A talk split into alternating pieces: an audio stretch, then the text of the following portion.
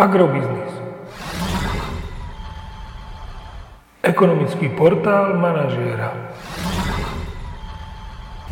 Prognóza cien agrokomodít pre 51. až 53. týždeň.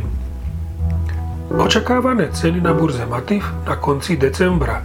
Pšenica 183 až 192 eur za tonu, kukurica 166 až 170 eur za tonu, repka 400 až 411 eur za tonu. Predpokladáme, že do konca roka 2019 budú ceny jatočných ošípaných na Slovensku oscilovať naďalej v pásme 2,2 až 2,7 eur za 100 kg jatočnej hmotnosti. Očakávané ceny surového kravského mlieka na Slovensku skorigované na 3,7% obsah tuku a 3,3% obsah bielkový.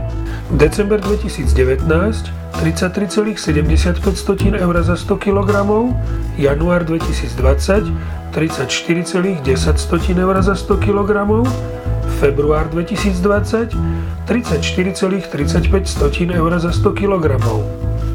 Rast cien ropy tentoraz posunul na európskom trhu viac nahor ceny nafty ako ceny benzínov. Predpokladáme, že ceny nafty na slovenskom trhu do konca roka vzrastú o 1,5 eurocentu za liter na hodnotu 1,26 eur za liter, zatiaľ čo ceny benzínu Natural 95 posilnia o pol eurocentu za liter na hodnotu 1,345 tisícin eur za liter. Podrobnejšie informácie nájdete v aktuálnej prognóze na portáli Agrobiznis.